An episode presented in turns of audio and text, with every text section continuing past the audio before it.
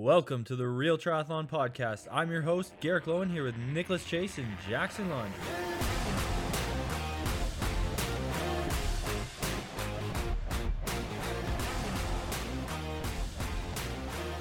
All right, welcome back to the Real Triathlon Podcast. We have a great episode this week, and we also have a great intro with some very familiar faces to the Real Triathlon Squad. Since, obviously, we've got a great episode with Tamara coming up, where she provides an epic interview, which you're going to want to stick around for. We also have Lisa Bakaris and Leslie Smith and Tamara on board right now, so we can just catch up and see what's going on with the ladies of R T S. So let's just start with Lisa, since you're at the top of my queue of faces. What's going on? Yeah, not, not too much. Just enjoying some not quite as warm weather as we would have liked in Boulder, Colorado, but uh, yeah, just getting a lot of like base volume training in, building back my swim and run. And um, Leslie and I got to ride bicycles together last Friday, which also, Leslie, good idea. We didn't ride today outside on our road bikes because it was cold. But did you have any warm days yet in Boulder? But Saturday, yesterday was actually pretty nice. It was in the, I think it reached in the fifties and really sunny, a little bit windy. We've had some decent days, but kind of hit or miss around here. It's been a long winter. So very much waiting and counting down the, the days for sunny, sunny seventy-five degree weather where I can just complain about it being too hot opposed to too cold. Yeah, we're never happy. Um, Lisa, can you provide any updates on your comeback into training? How has it been going with increased volume? As I've just heard, you've had a kind of, kind of a big ride. Yeah, yeah. So I am, I've kind of, right now, I'm just kind of coaching myself, and in the sense that I am building back super, super slow. I have zero pressure uh, coming back from running, from hip surgery and shoulder surgery. So uh, progress is going pretty, pretty well. Uh, I would say that, and I was talking to Leslie about this the other day, that it's, it's very hard for me to write my own workouts and then wake up that day and be like, all right, I'm going to do this. I'm like, well, I could do this instead. This sounds more fun. I want to just ride my bike a long time, opposed to like doing these V O two max intervals. So I've caught myself a little bit um, doing that, but I would say that I did my first V O two max interval of the year last week. So yay, that's awesome. But I've worked up to about forty-five minutes on the run, which feels pretty good. And um, I had a twenty-nine hundred yard swim last week, which was also very good. So just l- slow, um, kind of slow progress, but playing the, playing the end game and hoping to be in somewhat decent shape by midsummer is kind of like my, my long goal. But I hope to race a couple of times this spring and just rip the Band-Aid off, kind of go through that um, very intense rust busters is what I'm going to call them. I'm hoping just to race at Saint Anthony's, but just sign up for uh Ironman Coeur d'Alene. Just get it out the way. I, I should. uh, I think I could do the bike, yeah. but uh, I'd be walking the run, and that's, it's a marathon is a long way to walk. So maybe, maybe not this year, maybe next year. Well, thank you so much for the update, Lisa. We love seeing all of the fun content you've been putting out. Thanks for putting on all of the new R T S clothing that just got delivered to each of you. And also, I'd like to hear about it from each of you. If it's good, do you hate it? I mean, this is not a sponsored episode. We can have the truth. So how do you like it? Me personally, I actually love, I actually love it. The bibs. So I sized down a size in the bibs. Normally I go with the medium. So I went with the small this time. It's a little, a little tight right now, but, uh, I know they're going to loose, uh, loosen up a little bit, but the chamois in them is amazing. Like by far the best chamois I've ridden in a long, long time. So I'm really, in fact, it's the same chamois that they put in the best ASOS, um, bibs. So you have pretty much like the top of the line chamois oh. in the market. Well, that's why I really, really like it. I, um, and while I'm not a huge fan of leg warmers and arm warmers, no matter the brand, whatever, I would say I am getting some good use out of my, my arm warmers and leg warmers this year. So, nice. um, yeah, I think I wore the arm warmers three days in a row without washing them this week, and they didn't smell. So there's that. Okay. Thanks, Lisa. Um, that's a good, good nugget there. Speaking of cold and temperatures and stuff that you've have to bundle up for. Tamara, you're still in on Terrible, and how is it up there going? Let's hear from you as you kind of ramp up and get ready to come to camp next week, and then also get ready for Oceanside. How's everything going?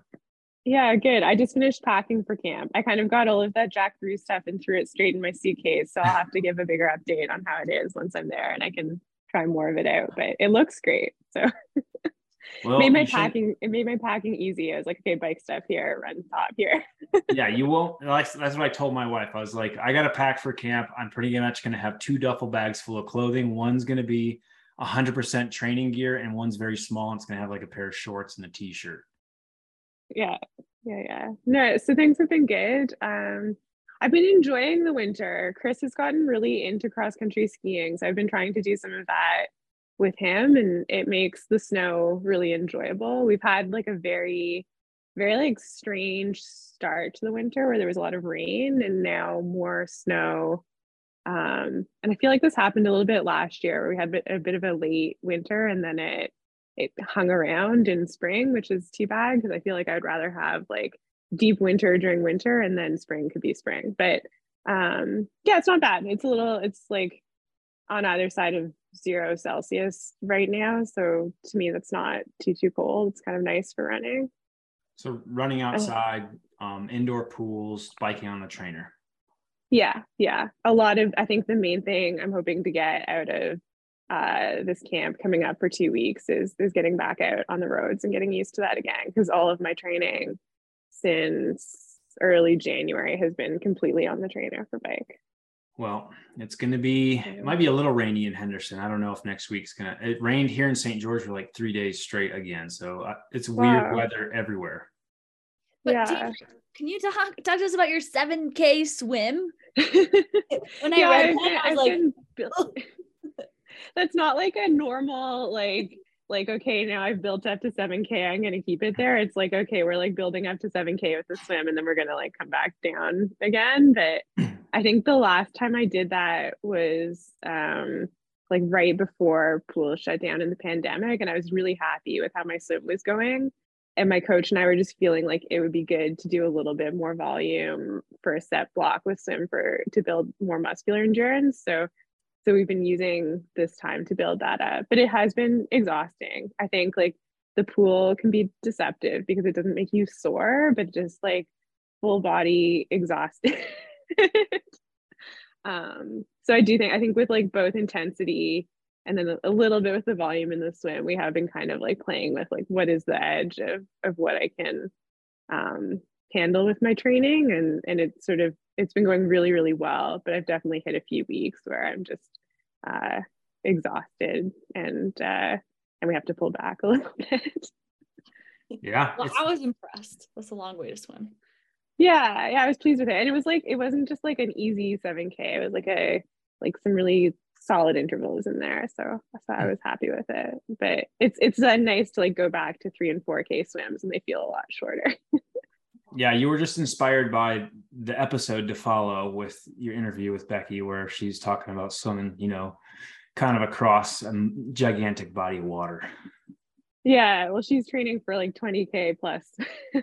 So that, that when I met her last summer, it was always like I, I was staying extra at the practice to get more mileage in, but she had been there for like several hours or more longer than I had. So definitely she was doing lots and lots of swimming. So Leslie, like you've been a bit of a ghost in my book lately. I don't know where you are, what you're doing over there. Where you where you um, been, girl? A ghost. I haven't, you know, Nick, I also I don't want to bug you. I know you're busy, but I like it if you miss me. Um Yes, I miss you. You know, for me, it's kind of okay. So here we are, mid-March. I did, I would say a recap for me with training so far this year is I did a ten-day swim camp. Um, where I swam twice a day, most days in Texas in mid-January to kind of get the season started, not much biking and running. And then really the end of January and February, uh, just try to get some consistency back and kind of, uh, you know, in a nutshell, had some ups and downs where I was getting some fatigue or maybe doing too much too quick and kind of just tried to work that out, worked some things out with nutrition, Um, I've been trying to do a little more. Um, I was telling Lisa this on our ride, getting a little more fuel in during my workouts, even if they're not hard. Um, and that's been kind of keeping my energy levels more steady. Um, so I've been feeling pretty good lately. And I, I had a down, a recovery down week that included going to a bachelorette party in California. Um, that I, Cali? um, Santa Barbara. It was oh, awesome. Yeah. Yeah, it was awesome. And I had been planning on that for a long time, and it was just a weekend, but a good kind of, um, reset. And this week has probably been my best week, you know, since getting back into training, you know, a few months ago. So, um, yeah. And as Lisa said, it included a ride with her, which was super nice, and it was sunny and it wasn't freezing. And I was like, oh my gosh, I do love riding. It reminded me of that. Um, sometimes you need those reminders. And yeah, so things are going pretty good. Um, just hoping to put together more good weeks like this one. Okay, solid. Um, it looks like our dear friend Doobie made it on the call. I don't know if he can hear us or not. Maybe if he can, he can unmute or give us some sign language. Yeah, I can hear you guys. You're all the way in Chile still. It's probably yeah, I'm still in Chile. And you had Just, a, uh, an unfortunate event today. You can run us through that so we know what the update is for your trip to Chile, and talk about the race yeah. before too, if you don't mind. Yeah, I'll talk about it all. Yeah, kind of a bust of a of a trip. It was uh, not as expected or as planned or what I thought I could do. Um, so last weekend was in Villarica, which is just just across uh, this lake, just twenty minutes away. And just was not thirteenth but fifteenth, so I was thinking I you know fight for the win there if everything went you know how I thought it could, but just didn't run well. And then came here, had a great swim, and just uh, ra- uh mounted my bike with a flat tire. It just had a slow leak. I uh guess I just didn't notice it before, but yeah, that, I, in Pukón, yeah, like, uh, that was in Pukón today. Yeah, I was in, yeah. So it was a really good swim. Just came out, I think it came out first or second. I don't really know where the official end was. Um, and there was a group that stayed away last weekend, a group of five, and then today a group of like ten, so a little bit too big. But it was also just probably the worst conditions and bike course as far as like how dangerous it was today. Um, not that, you know, I'm happy to have a flat, but there was about twenty crashes. Whoa. Yeah, there's this video of this guy. He cracked his Amanda in half. He hit a, a dog run out, ran out in the in the in the group. Oh my God. Last weekend, we all just the chase group. We all narrowly missed a dog that did the same. It's just crazy here. And these are and all Conti, just, Continental Cup races, right? What do you say? Your con like W WTS series, I T U Continental Cup series, right? Yeah, this is just Conti Cup, so it's the Conti Cup life. Um, but Viña del Mar last year was a World Cup, and I mean, it just depends on who's like putting on the event. These Conti Cups have no like standard of of anything. Like there's gravel on the U-turns. They, I'm not sure if you guys saw my story yesterday. There's like a legit like jump on the course, and they close down the whole town for it, and they choose the the worst roads possible. Yeah, that's frustrating. There's parked cars on the course. So there was this one really sketchy turn that you you take the turn and you literally have two feet between oncoming bikes and the parked cars on the side of the road. Oh my gosh. I think I think we should put a whole bunch of triathletes, non-draft triathletes with their T T bikes on the course. Dude, that's that's Right. That's actually. my podcast. That's my podcast idea is Conti Cup stories, unlimited stories of either like this stuff with the uh, crazy courses, the, the dogs, or people getting. I've like heard people getting pulled over and like give us money, like police officers in Dominican Republic pulling people over and telling them to like give them money or else like they're not. I don't even know. You it's can't finish kinda... this race unless you give me fifty bucks right now. Right. Oh, yeah. Man. Well, Mark, we can tell you're also in a bit of a great Wi-Fi area. Sorry if you were cutting out a little bit. We we got most all of it though, I think. Um, that's probably also part of the Conti Cup series is you've got dial up. Oh yeah, Mark, it's slow. When are you coming back to Boulder? Yeah, Mark. And are you coming back to Boulder? Yeah, we're a little concerned. It's been a while. Yeah. So um I met this girl. Knew it. You know, Leslie and I were talking about this in Boulder. No, I I do actually miss you guys like quite a bit. Lisa, I I didn't see you much, but Leslie, I actually really really miss swimming with you. Oh well, I miss swimming with you too, and I'm gonna be really sad if you don't come back. So we need to talk about this. It gets I know, hot I know. in Arizona in the summer. I know it's gonna be hot, and I um. No, uh, it's a long story. We don't have to cover on this. Is she pregnant? Oh, God. Okay. Thank you. Thank you for not doing that. She, to all of us. She's going to be a doctor. So, so I can got... catch up with you guys individually. I don't feel like doing this over Zoom. Yeah. Okay. Well, you're coming to camp still, right? Oh, yeah. Yeah, yeah, yeah. All right. We'll do it there. We'll get real in there. It's something different. Yeah, it's going to be fun.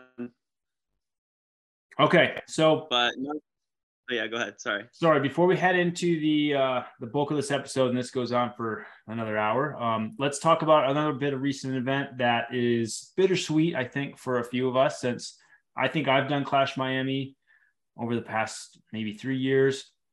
I love the bike course. Uh, Lisa, you had a great race there last year, and we're got a lot of live footage on N B C. Um, we, we've all kind of been on camera there, and there's always been a live broadcast. This year, however, there was no live broadcast. I think the investment had not been, I mean, it's really expensive. First off, Bill Christie's been ponying up, so we really appreciate it, and we understand there's no love lost there, but it looked like a great race. We had some headline names there, obviously, uh, from the men's field was great. Women's field, it looks like the podium ended up to be Lucy Byram, I think that's might be how you say that. Um, Sif Bendix Madsen, which is, I believe, whose girlfriend? Um, Magnus Ditlev's girlfriend?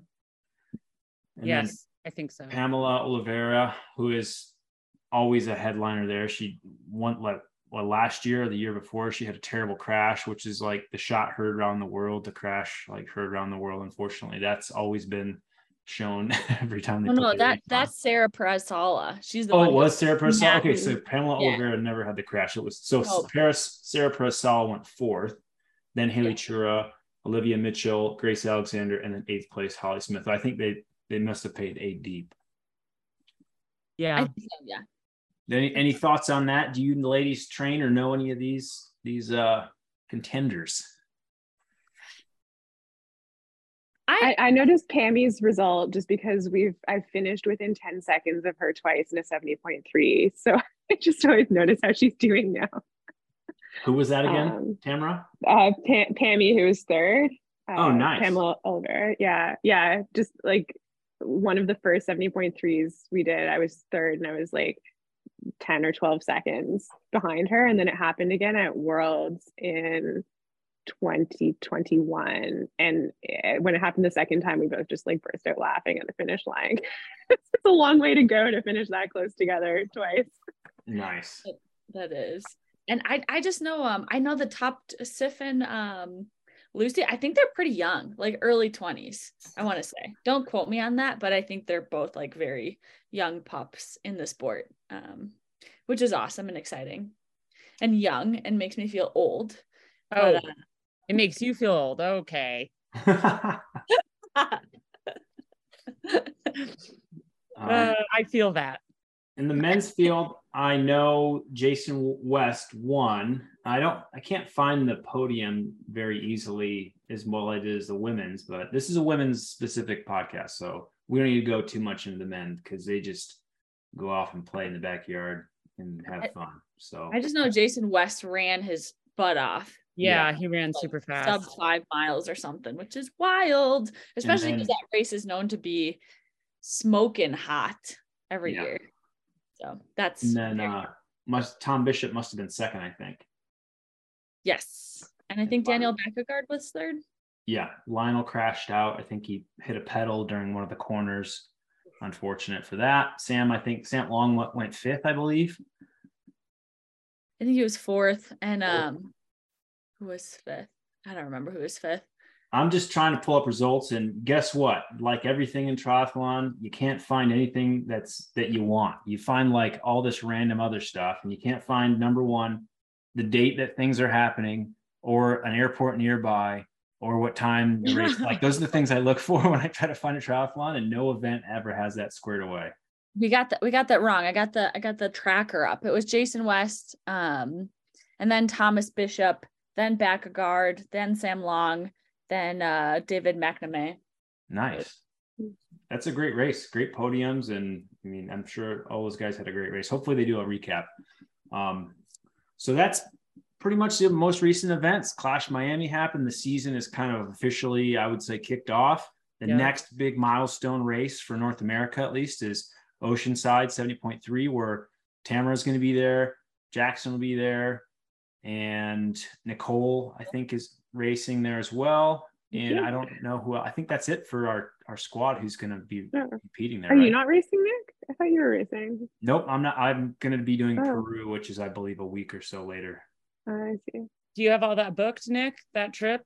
Yeah, and I was stressing about it. My passport just came in. It got renewed. It was like going to expire this June or July, so I got that done. Woo! Cost me like Ooh. five hundred bucks.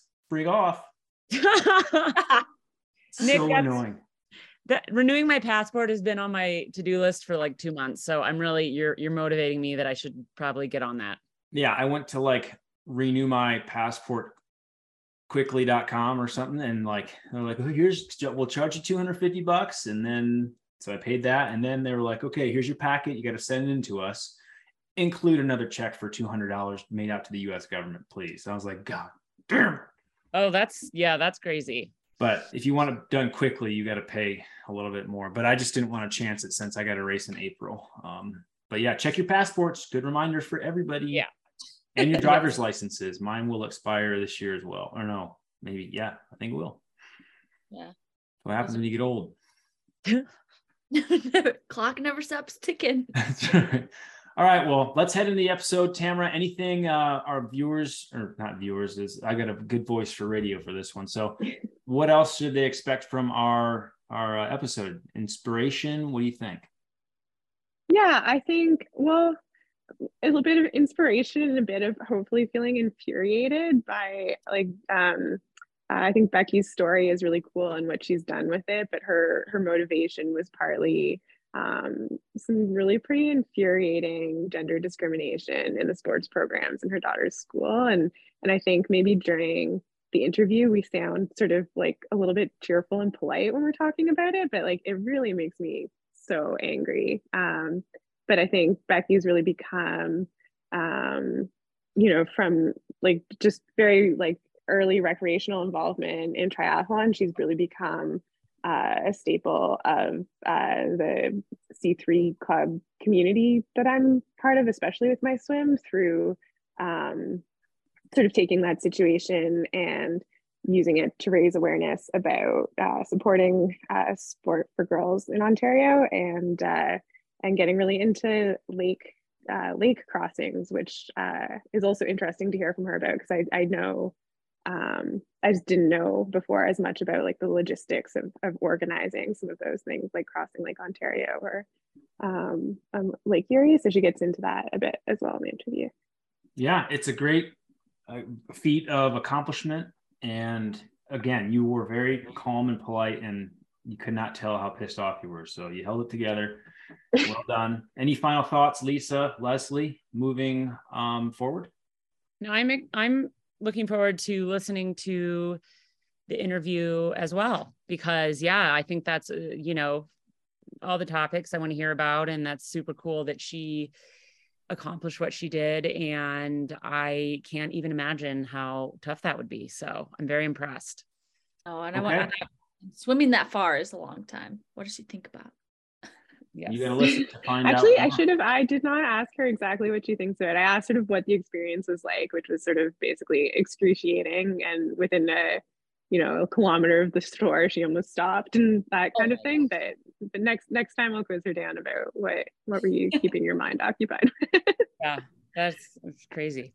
Okay, so let's hop in, and thanks for getting to this part of the episode. What I'd like to do now is say the next patron who signs up under our Patreon, I will give you a free pair of Magic Five goggles.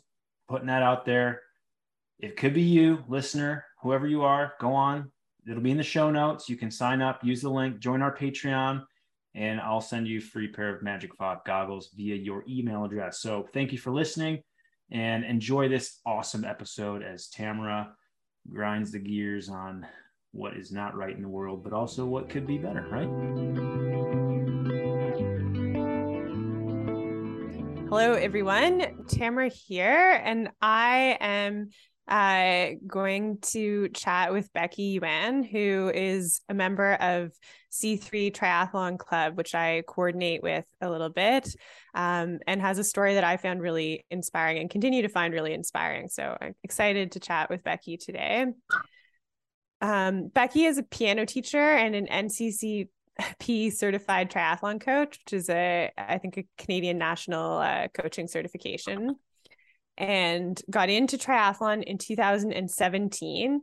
In two thousand twenty-one, she was one of only nineteen women to complete the Canada Man slash Woman X Tri event, uh, which is purported to be Canada's toughest triathlon. I met Becky last summer uh, while she was training for a Lake Erie swim crossing.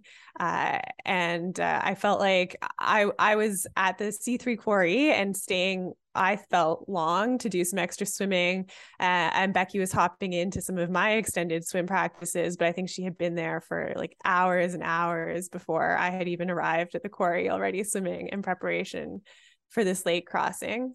Um, she was the first Chinese Canadian to successfully swim across Lake Erie, and my understanding is that it was a twenty kilometer crossing. Um, mm-hmm. And I thought the the reason, and we'll we'll get into all of this with Becky, but the um, I found her motivation really interesting, and and the story behind it actually pretty shocking. So um, Becky's twin daughters, uh, coming back to their uh, school in person in Mississauga, which for anyone who doesn't know is Uh, a separate city, but very close to Toronto and sort of part of the greater Toronto area. Um, so coming back to in-person schooling after the pandemic, um, uh, Becky had been encouraging them to do phys ed and sports programs in high school, and their school cut high school girls' gym. And my understanding is most sports prog- uh, sports teams as well, um, telling them that there wasn't enough interest to run those programs, but continued to run high school boys' gym and sports teams. So this motivated Becky to set an example for her daughters and for women more broadly in sport about what women can accomplish when they set their minds to it. And, uh, and her swim was raising money for Jumpstart charities initiatives to keep girls in sport. Um, and It, this uh, uh, similar initiative is happening this year. It's even slightly more ambitious. Becky is part of a team organizing a relay swim across Lake Ontario, which is about, uh, I think, forty-five kilometers, so over twice the distance. Uh, and they're raising money to sponsor uh, youth to learn to swim and experience outdoor activities at C three's facilities. Um, So now we can we can hear this all properly from Becky now. um, I guess before we get into your your Lake Erie story, Becky, I yep. was interested to hear about how you got into triathlon. Um, and I guess since the focus is on the importance of role models for women in sport, I was interested whether you had particular female role models in triathlon or other sports, or anyone who particularly inspired you or helped you to get into the sport. Um, I originally was a runner first. My first half marathon was in two thousand three. And during that time, there was another runner I was watching very closely, uh, Crystal Beach. She mm-hmm. is a master's runner now, and she was she came out around the same time that I was running longer distances, and I watched her very closely, how she was able to incorporate being a, a professional runner with being a full-time mom and having a job and being in being an Ontario runner, and she ran a lot of races, uh, road races in the same area that we were able to go to and run and actually see her compete. And so she was my inspiration at the time. Uh, how I got into triathlon, um, twenty seventeen, uh, my partner that I had at the time had registered for his first triathlon, which was Muskoka seventy point three half Ironman. And he said, "Becky, why don't you do this with me?" I said, "Well, I'm just a runner. I don't cycle and I don't swim." He goes, "Well, just think of it as a fun day." You know, it was, it was his birthday at the time. And I said, okay. And so a friend of ours that that was part of the same club, he, his wife had a bike that she wasn't using anymore. And it was a big iron commuter bike that was very heavy with fat tires and, you know, a big plush seat, and it was upright, and it had maybe one, one gear. If there were oh more, if there were more, it didn't matter because I didn't know how to change any gears. Right. Oh my goodness. That bike, I think, would be challenging on any course, but for anyone who knows the Muskoka course, that's quite a way to start out in triathlon, on a, a single gear bike on that hilly, hilly course. Well, you know, I didn't know anything about the course whatsoever. You know, uh, we went out for a couple rides on, on a Sunday, you know, see if I could actually ride the bike. And I stayed up and I thought, this is fun. You know, I didn't know anything about power meters or power pedals or G P S at the time. I ran by heart rate, and there were, you know, it didn't matter if I was on a bike. And I thought maybe, I think my longest ride was many, was maybe twenty kilometers. And that was over two hours. And I thought, okay, this is fine. I can do this, you know, until we got up there. Well, so I signed up for the duathlon, and he did the triathlon. And so the duathlon was a five K run, Uh, the ninety K bike, and the twenty-one K run. And I thought, well, I can run. The running's the easy part. And what, from what I've done, just riding around on, you know, the parks in Mississauga, I thought, okay, it can't be that bad, until I got there. And I realized there are hills and hills and hills. um, yeah. Um, I think by the second hill, I had to get off the bike and actually walked it up the hill. I get on at the top and just coast down the hill and, and tried to spin my legs to get up the next, got off the bike, walked up the next hill, and I eventually finished it. There was no quitting because I didn't think that there was any way to get back to the start unless I actually rode the bike all the way back. So you, you threw yourself into it, and then you were, you were stuck there. You just had to keep I going. Was, it was far. Yeah. Wow. That sounds, I know even starting out, um, a, a lot of that is relatable, also coming into triathlon from a run background, and starting out even on, um, like a pretty decent road bike, not a commuter bike. I definitely at first felt with hills, like I just wanted to like hop off the bike and run up the hill with it, because it just, it, at first, when you're not used to cycling, to me, it felt like the slower way to get up the hill, or like, why do I have to drag this thing up there with me? That is true. And then uh, uh, nine hours later, when I finished, I was so proud of myself that I actually bought the Iron Man seventy point three card magnet, and I stuck that on my car. Nice. And, and so that, that was a, a satisfying finish, and the whole commuter bike seventy point three experience didn't deter you from the sport. You, you kept going with it, and well, you're actually coaching now. Yes. Well, I followed the things. So, so, um, I had to redo it the year after and actually learn to swim, because people explained to me that the seventy point three car magnet isn't earned until unless you did a triathlon where you swam, biked, and ran. And so I didn't know how to swim. So I watched a lot of YouTube videos on how to swim, and I got to the pool and I realized that YouTube videos didn't cut it. So I had to hire a coach to teach me to swim, and from November to July, all I learned was the front crawl, just for this sport, just for this race, just so I could earn that card magnet.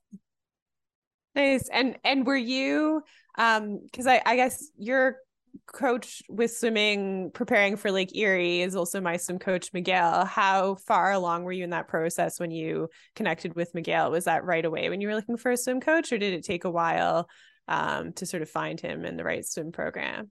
Um, it took me a while. It wasn't until after COVID that I connected with C three. It was during COVID, actually, because they're the only space that actually had access to a hydro pool to mm. to practice swimming, because I had signed up for my first full distance, um, and it happened and it happened to be Canada Man, and uh, and that was where I tried to get lessons with Miguel, but he was fully booked. And so I ended up with Hans Corden, who was also coaching there at the time. And then from him, I learned, you know, I learned all the skills I needed to actually swim in a straight line.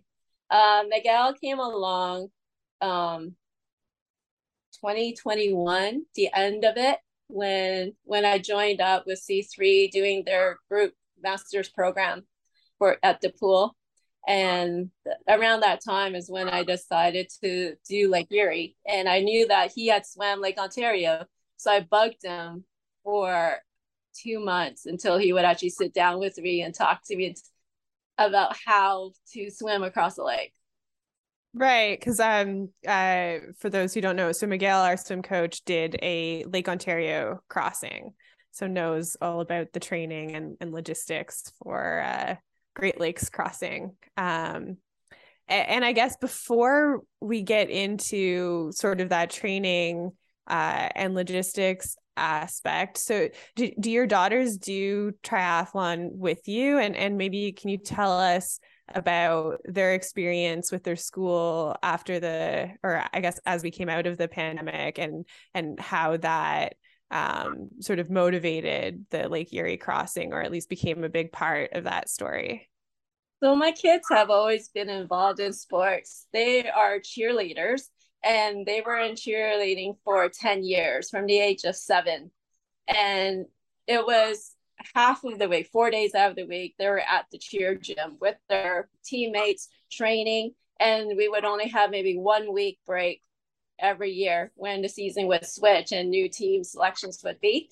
And being that part of a team and having that family and having that as their second home being taken away during the pandemic, right? It was a big change for them. And they became really depressed and frustrated with themselves and not being able to see their friends and staying home and not having the outlet to work out their stress and their frustrations and the excess energy, and having the team building that they had before. Uh, so when the schools were starting to open up again, uh, I said to the girls, you guys have to take phys ed, because you guys need the physical activity. You guys need to learn something. You guys have to do something that's for themselves, for their health, for their bodies, for their mental health. And when it was time to select our courses for the following year in high school, we noticed that they didn't have any phys ed choices for girls. It, there were only phys ed choices for the boys for grade nine, ten, eleven, twelve. And there was only grade nine phys ed, because that was what was mandatory that all girls had to take, but nothing was offered afterwards. So I said to them, well, that's something is not right. Why don't you go to the school, talk to the guidance counselor, see what's going on. They came back and said that uh, there wasn't enough interest for girls to have phys ed classes. So I said, well, why don't you just register for the boys and see what happens, because they can't deny you guys from taking phys ed classes. Of course, they were denied, and they were given a different class anyways. And to me, what uh, what the school was saying to them was that gender-defined access, and that didn't sit right with me, and it was it didn't sit right with the girls either. Uh, so I said, okay, well, when tryouts start up again for high school sports teams, you guys have to try out for every single sport. Before COVID, they were on the volleyball team at the school, and said, okay, you girls can do volleyball again. They didn't have a volleyball team that year. Mm-hmm. and have any sports teams for girls that year. They just didn't, they said they didn't have the instruction, they didn't have the coaches, and there wasn't interest in it. And, and while they didn't have girls sports teams, were they running boys sports teams as well? They were, they were running boys sports teams. Yeah. Yes. It's just, I find that so shocking for like a G, like a, this is a school in like the heart of sort of the wealthiest city of in Toronto, almost. Like I know Miss like Mississauga is basically part of the bigger Toronto area. It's like a very populated, like center center of the country. I mean, sorry, the, according to us who live here, I suppose, but like a huge population center. I was so shocked. And Canada to me is a country that normally has a huge amount of support for women's sports relative to most places in the world. So I just, I found this really surprising. And I think an aspect of it that surprised me as well a little bit was I actually hadn't even been aware that um, like girls and boys phys ed programs were separate in some schools. I, I went to an all girls school, so I, it never came up, and I had never really been aware that there would be separate um, gym programs uh, at all. But there was always at my school a huge amount of interest. Like we were an all girls school, but like, and we were actually like an academically known as an academically focused school, but gym was a very, very popular class, and our sports teams were like very, very popular to participate in. Um, but, but the fact that their school saying that there are fewer girls interested in doing gym wouldn't sort of consolidate resources then to decide they had to run a co-ed program, at least for the women who were interested in doing phys ed, seems really shocking. It is, it is. And uh, well, in public schools here, phys ed is segregated from grade nine onwards. And I don't recall ever seeing it ever co-ed here. Yeah. Yeah. And I, and I guess you were also, when we were talking about this interview, you were telling me that their school has really um, excellent sports facilities. So there's no sort of facility uh, access issue. It was, it was sort of the school's explanation was completely based on staffing and staffing priorities. That's right. So yes, the school has an, has the domed indoor track. They have a soccer field that's indoors. They have a climbing wall, they have dance studio, they have a yoga studio, and they don't have teachers who are interested or able to, or the funding to be able to provide these classes for girls. Yeah. And, and did your daughters run into classmates or like, did you run into other parents who were upset about the situation as well? Or, or did they feel like they were sort of uh, a little bit alone in in their frustration and, and sort of their their anger the, with this? The general feeling is that it's the way it is, that it's accepted, that it's the way it is, that, you know, boys are into gym and girls are not. You know, they do have um, other classes like hairdressing and sewing that is, and then it is available. Um, yeah, I mean, hairdressing and sewing are great, but it shouldn't be instead of sports and gym class. It should just be another option. I, um, yeah, that's so discouraging. And it's so particularly discouraging at a high school level, I think, where there's so many studies that show that um, like a lot of girls are in sport when they're younger, and then it's really hard to keep them in sport. I feel like that's such a prime age for actually needing like extra support from the system that they're in to be encouraged to, to stay, stay in sport. And, um, it's, uh, I, I'm sure just creates a perfect, I don't know, it just exacerbates the problem going forward, not to have that encouragement and those opportunities. Um, So have, has that situation changed at all, or, or is it sort of uh, continuing on as, as is right now? I don't, well, my kids have graduated now. They're now nineteen. The last, the last year that they were there, it wasn't offered. So I don't know if it has changed now or not in the last year. Yeah. So, um, you took that and you decided to make this Lake Erie swim uh, a fundraising initiative for um, Jumpstart charities, uh, which I think generally ha- like has a bunch of different programs around kids sport, but, but you, uh, some of them are focused on keeping girls in sport. Maybe you can tell us a bit more about that. And I guess whenever you, you also described your swim, you really wanted to be a role model for, uh, for your daughters and, and girls generally. Well, the idea that we're, what we're seeing is the message that the girls are getting is that they're not valued, that they don't deserve these things. And then at the same time, I would, I met a young lady at the C three Corps who was training for the Lake Erie swim the year prior, and talking to her and hearing her story, it made me think that maybe I could do it. And she actually convinced me that, you know, it is possible, even though I didn't come from a very strong swim background, that I could actually do this. And she empowered me. This one person inspired me to do it and made me feel like this is something that I could actually do. And then I thought that with my daughters, right, they need stronger role models. They need to know that anything that they want to do or they dream of doing, it is possible to do with proper planning. And so that started my movement towards actually completing a swim across Lake Erie.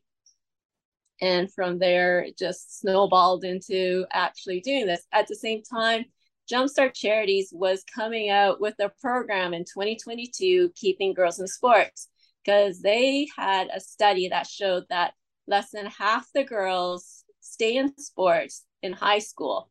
And at the end of COVID, let uh, fourteen percent of those girls were not coming back into sports. And so they started a program, uh, Keeping Girls in Sports, that involves uh, programs with, with coaching, how to talk to the girls, how to change your coaching to actually incorporate issues that girls face in terms of body image, body awareness, um, peer pressure, things that they have to go through to stay in sports. Yeah, very cool. And what, what did your daughters think about that and, and all of the preparation that went into the, the Lake Erie swim? Were, were they, did they help with some of that, or did they come out when you, when you did the swim, and, and what was their, do you have a sense of what their feeling about the whole thing was? My girls are, were teenagers. And so with me, they tried to show that they were nonchalant to what I was doing. But I know for a fact that they had told all their teachers at school, and they had told all their friends, and they followed me online. And my daughters, my da- one of my daughters came out to meet me at the finish line and pretended she didn't care. uh, yeah, that, that definitely sounds like, like teenagers. I think there are a lot of things I know my yeah, mom did when I was worked. younger that I quietly admired, but, yeah. but she maybe didn't hear about it at the time. um mm. Nice. And and I guess the um I mean, I kept seeing you out at the quarry for hours and hours and hours of swimming, so there's a lot of physical preparation that went into that, but my understanding is that there's also um a lot of logistics preparation for a lake swim, and needing to have the proper sort of support boats set up and and sort of registering to do that. Can you, I've never really, I know that it exists, but I don't know much about that that aspect. Can you describe a bit what it went into that?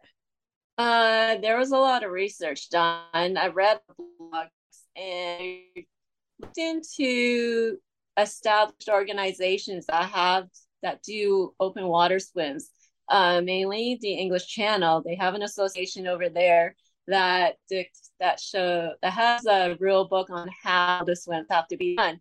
Um, there has to be a boat of a certain length. You have to have crew that would look after you.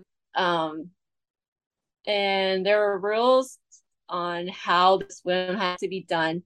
Uh, no flotation devices. Um, you can have only a FINA-approved swim gear, which is just your basic swim. Um, only a single cap that's not neoprene. Um, no G P S devices on you whatsoever. You can't have your watch to pace you. Uh, there are rules such as you can't touch anything solid at all during the whole time. You can't hold on to the boat. Um, and so with this one, I had to I had to get a boat that was a that could handle the waves of Lake Erie. Um, I we talked to. I actually sent a lot of emails and I sent a lot of requests and messages to fishing vessels in the area. And a lot of them were said no, because I needed a weather window, or so I needed some flexibility to be able to find a weather window to actually do the crossing. And so we found this company called Orange Force Marine, and their specialty is in water logistics in terms of projects. Um, they were also in search and rescue for the area. And the owner was Derek Niles. He's a retired Lieutenant Colonel of the Navy, who was in charge, a commander of the Joint Rescue Task Force of all the Great Lakes. And so they stepped up and said that they would be interested in helping me swim across Lake Erie. And so we they supplied a boat that was, I think, twenty-seven feet long.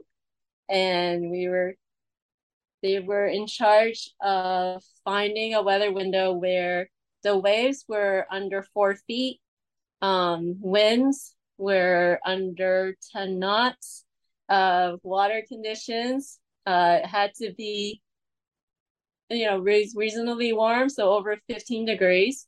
Mm-hmm. Um, we had to look at the pollution. So Lake Erie is known for algae bloom. So we had to pick a day where the pollution hadn't reached the east end of the lake at all.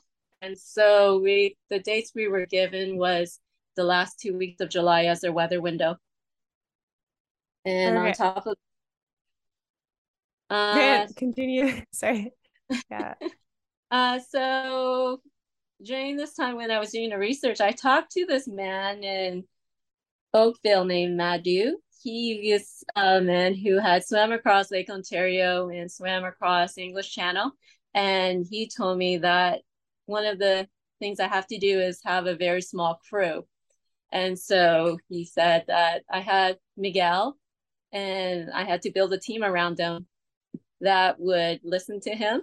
And I had to also bring in one person who I trusted with everything, trusted with my life, who I could hand over all control to two weeks prior to the swim and on the day of the swim, so I could focus on the swim. And this person would be the only person who could decide to take me out of the water. So and I had so my- who did you choose?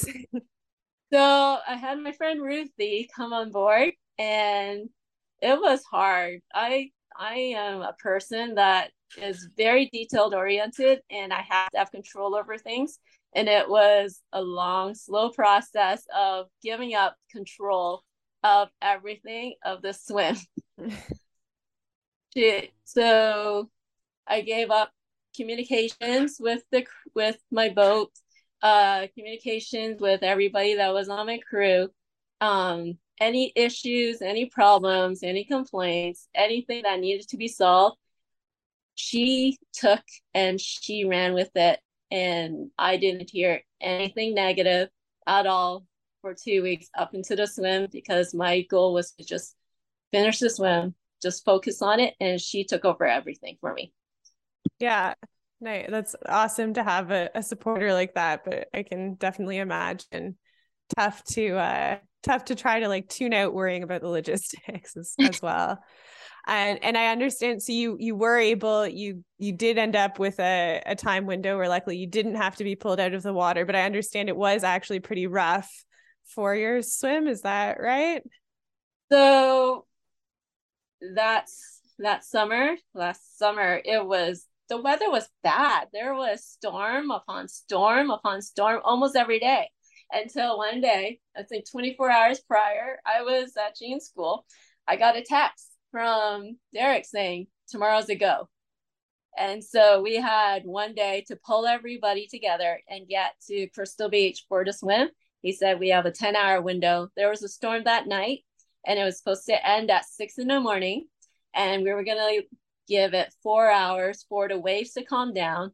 And then we had until eight p.m. that night to get a swim in before the next storm came in. Wow. So everybody was at Crystal Beach by ten a.m. and we hopped on their boat and we went across to Sturgeon Point, U S. And I jumped out of the water and my first thought was, oh, this water's cold. It wasn't twenty-two, twenty-three at the time. And within fifteen minutes, my thought was, this water is not calm. I knew going over, we were going really fast to get there. This is a jet powered boat, um, that the waves were a little bit high, but we, we thought we could manage it.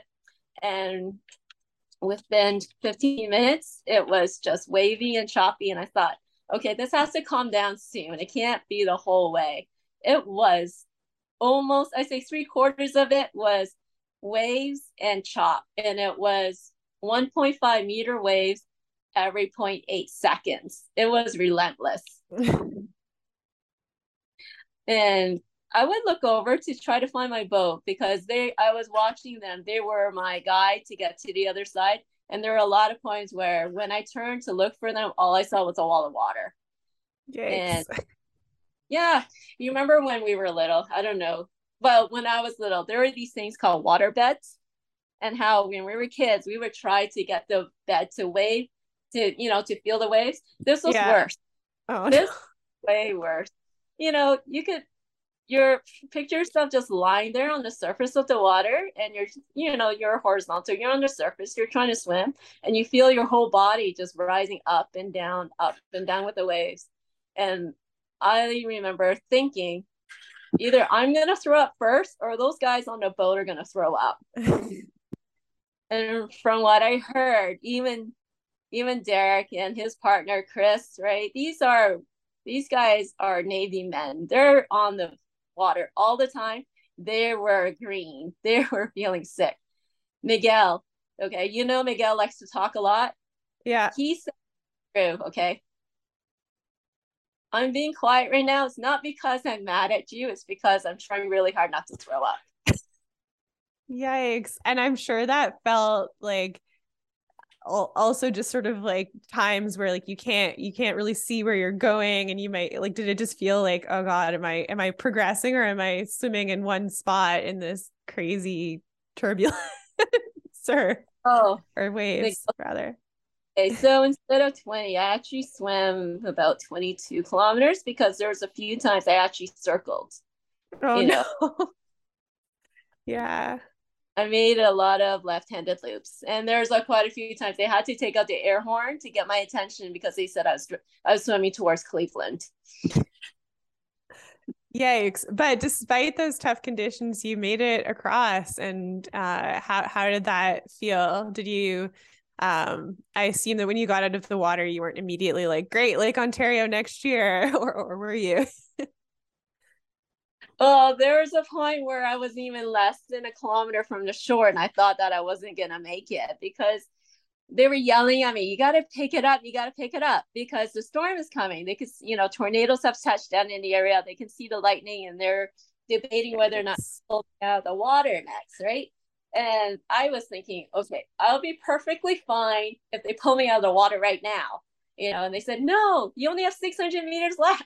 I said, what? So I can count to six hundred. I can do this. And then when I finally pulled out of the water, you know, there was a storm chaser there making a broadcast for the Weather Network talking about the storm that's coming in. And he was on the air saying, and here's the young lady who swam across Lake Erie and ate it just before the storm. Oh my goodness. Like just, just, just in time. Yes. In time, you know, there was a few of us on the way home that night. You know, we had to stop at the side of the road because it, the rain was just so bad that we couldn't drive. Yeah, yeah, wow. Um, and um, yeah, just so impressive, and such a such a dramatic story. Like the the motivation adding to it, and the conditions being kind of wild, and um. So you are doing this, this coming August, uh, you're doing Lake Ontario, but you're doing it as a relay. Can you just briefly tell us a little bit uh, about the thinking behind that and sort of how that preparation is going, and, and how it's a little bit similar or different from the Lake Erie experience? Well, you know, when you do one, it's never enough. You always have to do another. But the, from hearing stories, I've watched quite a few people who tried to do Lake Ontario last year. They weren't successful because of weather conditions, mm-hmm. and the fact that it's double the distance. And when I looked at who have done it, there was only one relay team that's on record that has completed a Lake Ontario crossing, and it was an all-male team. So I thought it would be fun if we do a mixed gender team hmm. to, to go across. And so I put together a group of For five of us, there's five individuals who, and each one of us are going to swim for an hour at a time. And we're going to rotate from Port Dalhousie to Oakville. Nice. And how, how long is each rotation? Like, do you each have one swim rotation, or are you kind of in and out of the water as you go along? So each swimmer has to swim for one hour at a time. And at the end of the hour, the next swimmer is going to jump in, tag off, and then continue to swim for another hour, and then the next swimmer will jump in. And so it's going to take about eighteen hours to do. And so the, we've already hired the boats. Orange Force Marine are, is going to be with us again. Uh, this time we're going to require two boats because there's more people, and we and we need more supplies. And so there's going to be one boat that will be the operational boat, and the other boat that will be our hotel. Nice. Amazing. Um, yeah, Becky, I really think listening to all of this, your, your determination and, and sort of persistence and perseverance shines through so much, from, you know, starting triathlon by doing Muskoka on a commuter bike to, to launching into, you know, these lake swims, not like having started out as a runner and then doing duathlon and now really focused on open water swimming. That's like quite, quite a journey, and uh, definitely is very inspiring. I love the way that you, um, uh, you know, like you, you were encouraged by some of the women around you, especially with the lake swimming, it, it sounds like, and now you are providing that example for other people. I definitely think, um, you know, that does make a difference. And I know you've become a really big part of the C three community in terms of, um, just, just making it seem, uh, to everyone like more more doable to try things like this. I think people are a lot more um aware of sort of some of what has gone into it, and and that, you know, even coming at it not from a swim background, this is something that you can aspire to and, and get into. It's not just Miguel with his extensive swim background doing these Lake Ontario crossings. Um so that's really, really cool. um I wonder if there's anything else that you want to talk about. Um, we definitely bring it up now. And, and I also actually, I was interested, a woman who really inspires me in sport is my coach, Suzanne. And um, part of that is that she always balanced uh, pro triathlon with um, arts, uh, particularly uh, English literature and poetry. And uh, as someone who's always been balancing triathlon with other things, I found that really sort of hopeful and inspiring for my situation to try to sort of succeed at some kind of balance. So you, um, alongside all of your involvement in multi-sport, you're a piano teacher. And I wondered if you think that those things um, contribute at all, or like go together in, in any way that's meaningful to you. Well, in terms of piano, when you're learning a new song, or you're when you're trying to, when you learn a new repertoire, it's a lot of perfection, and it's not something that you pick up and you just learn it in a week and the song is done. Um, at the higher levels, it involves months. So I could start a song in September, and it could be eighteen months later where I would be finished with a song to the point where I think that is good enough. Right, where I can't take it any further. And a lot of it is a lot of little details, a lot of nuances and stuff. So when I'm planning for things like this, it's it's the same process. You start with the general idea of what I want it to be, and then I work inwards with the little details of what is required, bringing in the team of the people I need, bringing in the coaching of the people I think that could help me get to my goal, and a lot of the little things that go along with it. Yeah, nice. So all of that similar sort of um, perseverance with long-term goals and and sort of sticking to the little things day by day that that need to happen to reach those, and and finding the right people to help, and uh, and making sure the logistics are all in place is very sounds like very similar between those those two things. I actually did think of one more thing I wanted to ask about. Um, I wondered if you had any thoughts on on sort of multi-sport versus single sport, and uh, whether there's anything about multi-sport that is particularly empowering for for girls and women, or or um, or whether sort of single sports are are equally. I know I I found um,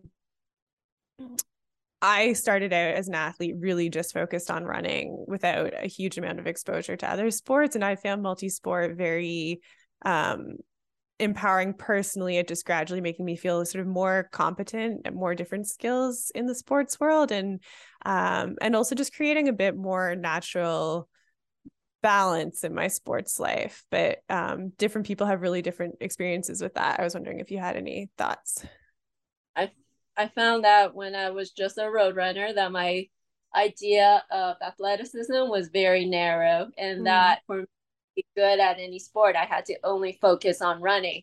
I it never really occurred to me that if I was to branch off into other sports, that it could help with my first sport. And we, I was brought to believe that at the time when I was a runner, that if I wasted my time on another sport, it would impact how my running would be. You know, if I took time away from running and did swimming instead, right, my running would when it's would suffer because I'd be using muscles that wasn't running related. Uh, going into multi-sport, I realized that's not the case. What happened was I found that from when I transitioned to triathlon, I could do trail running, which was never a thought. And from there, I realized that not only trail running, but you can actually build a lot of strength from running that can come over to your cycling and your road running. And from there, I realized that, you know, you're allowed to walk in trails, and forty-two point two kilometers is not the farthest you can run. You can actually do fifty K, you can do one hundred K. And so I find with multi-sport, it empowered me to actually think that everything is possible. You know, you're not limited to just one sport.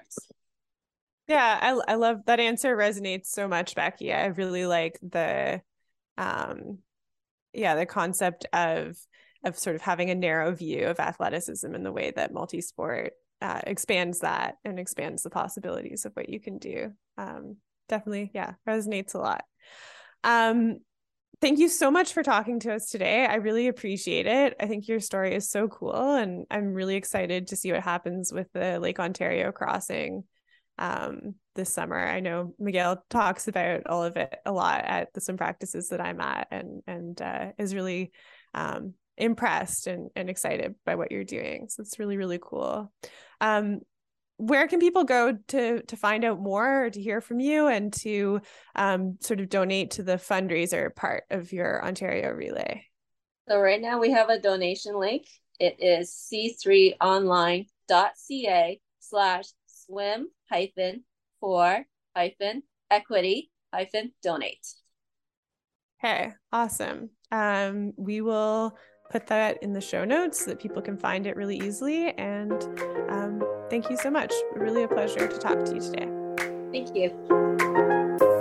I got ish to do, flying through the sky in my parachute, dancing on the couch like I'm Tommy Cruise on a one-man mission trying to see it through.